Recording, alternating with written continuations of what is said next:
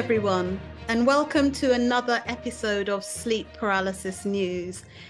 This is a brand new podcast where we're speaking to guests about their sleep paralysis experiences. It's a platform where we want to really get the word out and get people talking about their sleep paralysis experiences that they have. We want to kind of shake up any stigma that's attached get the conversation going about what it is and really share and support others because the experience, as we know, can be quite difficult. So I'm Sheila Pryce Brooks, and I'm joined with my co host Cyrus. Cyrus is a film director. He's working on his first major movie, um, which is all about sleep paralysis at the moment. And our guest here today is Lorelei who's going to share her experiences with us.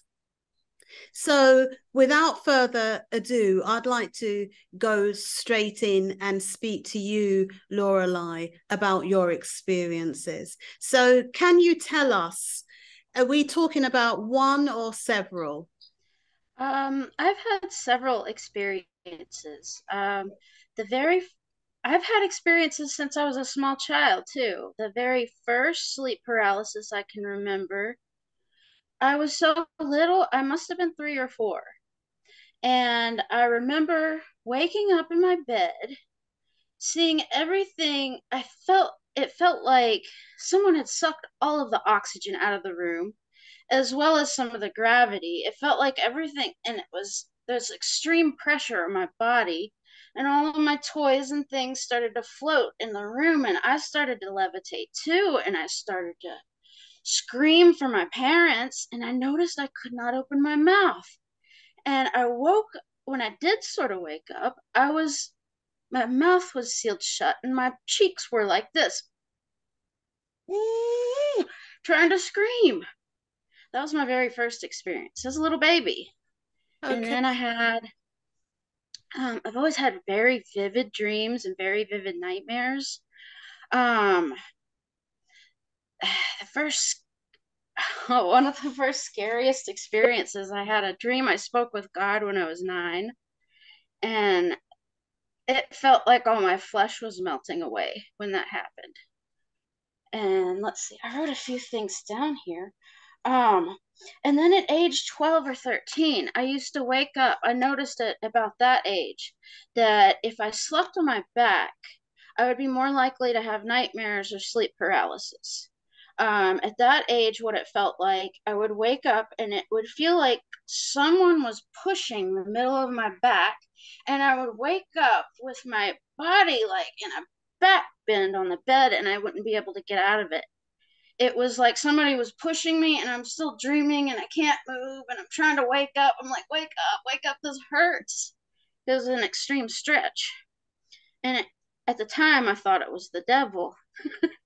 but um, in my family, I didn't have much spiritual influence. My parents were both atheists and very much just if you mentioned God around my dad, he would just make a bunch of throat clearing noises and change the subject. So I, I didn't really have any like, where is this coming from? And all I was just gathering was just things I'd seen on television and stuff. And I started to do a deeper spiritual delve as I got older and joined a church. And um, let's see, in my mid 20s, no, early 20s, I think I had the most experiences with the sleep paralysis. Um, in my mid 20s, I had uh, started drinking really heavily, and um, you know, and it, it, was happening a lot. And I think I was I was trying to stay up. I was trying to uh, I was trying to avoid sleep a lot of times. That's been sort of a a, a theme with me. I'm just sort of, you know, I was trying to stay up all night and thinking maybe, well, I can drink this away. it didn't work. I think it made it worse, honestly. Um, mm-hmm. But yeah, I would I would wake up, and a lot of times I would feel like I'm being like electrocuted. I could feel like every nerve in my body was just going and it would hurt. And I'd be sitting there, and things around the room would move or levitate, uh, or there'd be like dark shadows that look like they felt so. It, how you can feel a shadow is only in a dream, but it felt like a. It just felt like pure evil. Yep. It felt bad. It felt like something that wasn't supposed to be. It felt like yes. alien, foreign, something eerie. It's almost like it's not yours. It doesn't belong to you. If that makes sense. Um, I'm sort of a science minded person myself. I've got a degree in biology and a minor in chemistry from the University of Memphis. And one of my most interesting classes was neurobiology. And they for a brief chapter they introduced the theme of they said it was a new branch of science you're probably familiar called neurotheology. And that was like i loved that little bit of class. That was the most interesting favorite class. And they talked about something called the god helmet. Have you ever heard of this? No it's uh something by Dr. Michael uh I don't know how to say his name, Persinger, maybe. But it was a helmet that you he invented. It sends electro somethings through the skull. You could probably look the article up. I'm not very good with words. Um, but it would force people to have induce these spiritual experiences even people who who claim to be atheists through and through, no spiritual anything. They wear this and immediately have a spiritual experience. And they found that a lot of these spiritual experiences are coming through the temporal lobe. So this is exciting because, and for you as a scientist too, because you're with this, we now know where some of our spirituality is coming from in our brain and a lot of it's going through the temporal lobe and we saw some of the brain scans with these lit up. Um, there was also uh, there's uh, let's see uh, genetic there was some study done with uh, genetic dna uh, that uh, is for it's there's like a i'm not saying this right but there's there's a gene that makes you more susceptible to believe in God. And it's called the uh, vascular monoamine transporter 2. And so this There's the pineal gland as well. The pineal gland has a lot to do with Oh spirit. yeah. And, and and what this does is it raises your level of neurotransporters that are in your brain. And a lot of times the the way I figure it, I'm I'm a very spiritual person and I'm also very sciencey. And so the way I figure it is that um let's see. I'm getting too excited. okay. It's it's that I think the reason I have so many spiritual experiences and um bizarre dream phenomenon that happens. I think my brain is just left on. More parts of it are just left on than a normal person. Perhaps that's due to genetics or some trauma uh, in early youth or uh, something in my environment. I'm not sure. Uh, nobody in my family seems to have reported any dreams. In fact, usually when I talk about my dreams, my family are just like, that's too much. We don't want to hear all that. we, we don't want to hear all that, Lorelei. so let me let me um I just want to go back a bit. How often are you having these types of experiences now? Um like I said, uh, my in my early twenties, that's when I had the most of them, and it would be like almost every night uh, at certain periods, and sometimes it'd go a week or a month, and then I'd have them usually back to back. It seemed like, and then in my thirties, I stayed really busy and overworked. I went back. That's when I went back to school, and seemed like a and I started to develop a more spiritual life. Um, I joined a church and it seemed like the experiences really tapered off. All dream experiences. I still had some, there was still an occasional experience of two of a night terror where I woke up on my back, but it would be brief. It wasn't like I was trapped in it. It wasn't that overwhelming fear. It was just, it was, it happened so quick. I didn't have time for all that. It would be just be very, okay, I'm done. Um. Here recently, and now I'm in my early 40s, um, I've, I've had some struggles with my church and my church family, and it's affected my spiritual life and it's affected my dream life as well. I've noticed lately, which is actually how I found you. Um, I had a had a night terror, I had nightmare, night terror, um, and it was so vivid. And the nightmare included the demons, if you call them that, uh, from my sleep paralysis. They were there and they were hunting me. And they were, um, in the dream, we were on an airplane. And me and a group of people were being transported to a sort of uh, torture place. And it was so oppressive and all i could think of was escape and how do i get out of here and possibly even bring help for these other people. And that the warden of the place was the demon. It was the main demon. It was the one that sits on your chest and takes your air in the night terror. It's the one that lurks in the room and makes you feel sick inside here. And so I got on the internet and that's how I found you. I started, I thought, is there any new science right now about this? Because I don't know who to talk to. Nobody else I know experience these weird things. So I'm glad I found you. I'm glad too. Um, so have you seen anything? Have you seen that demon before in your when you're sleeping?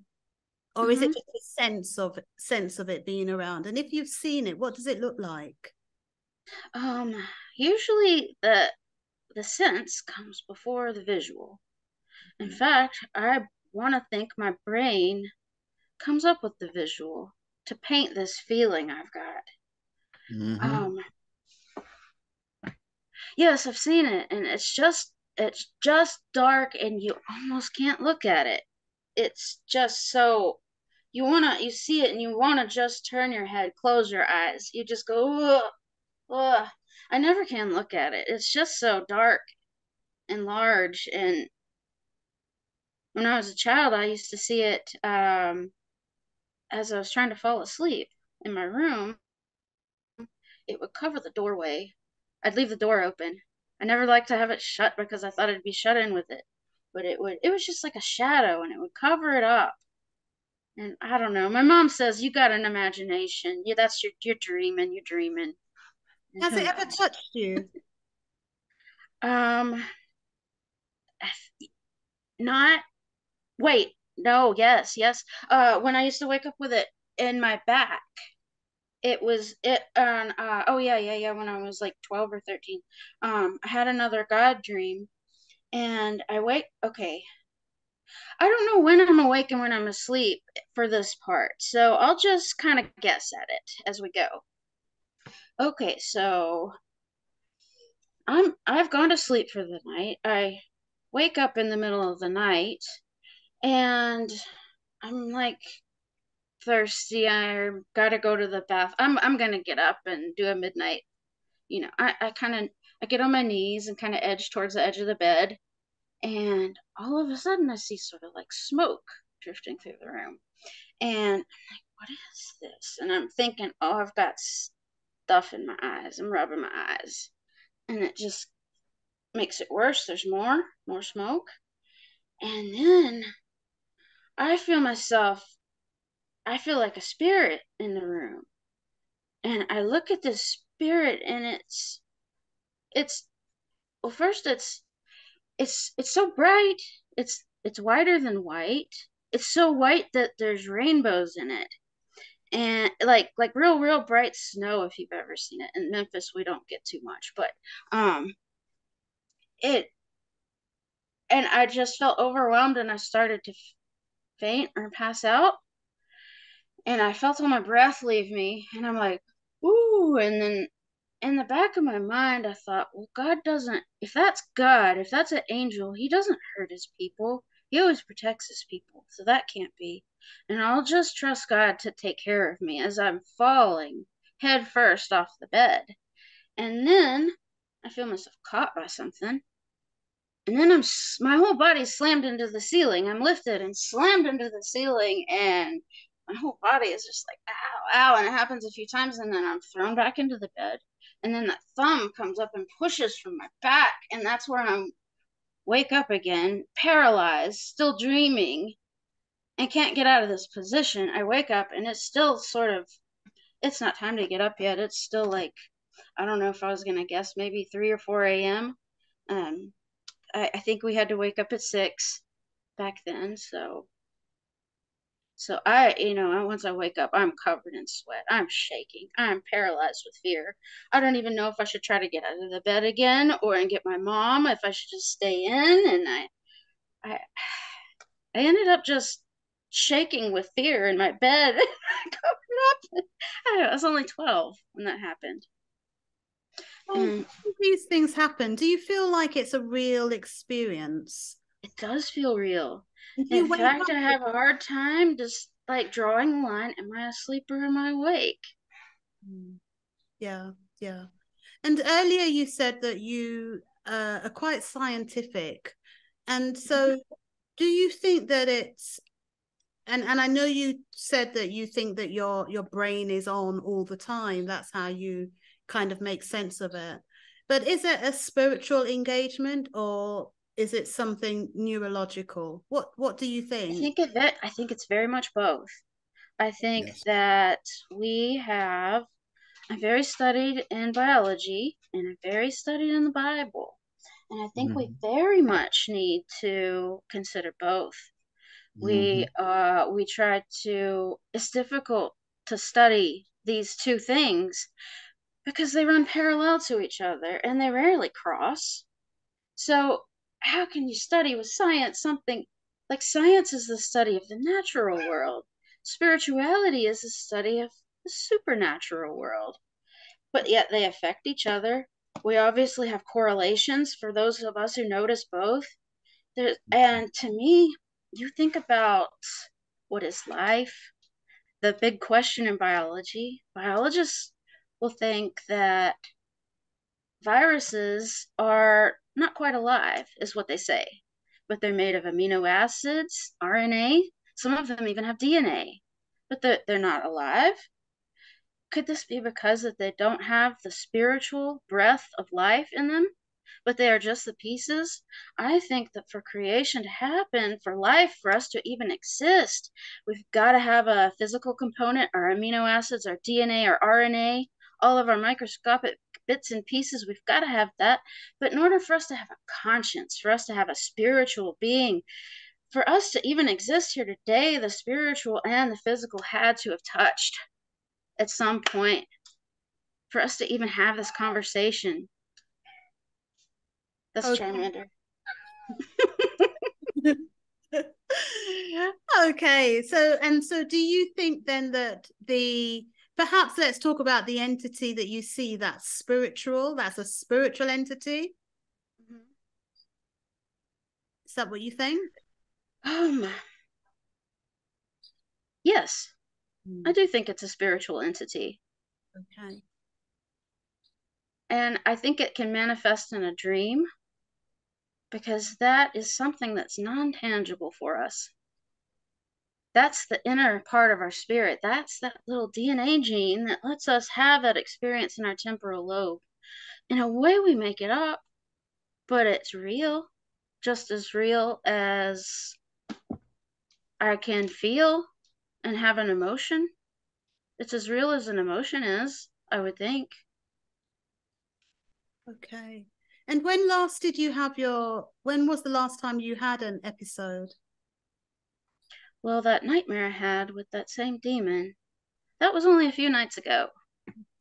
And this is a repeated one. This has been twice I've had this dream. Okay.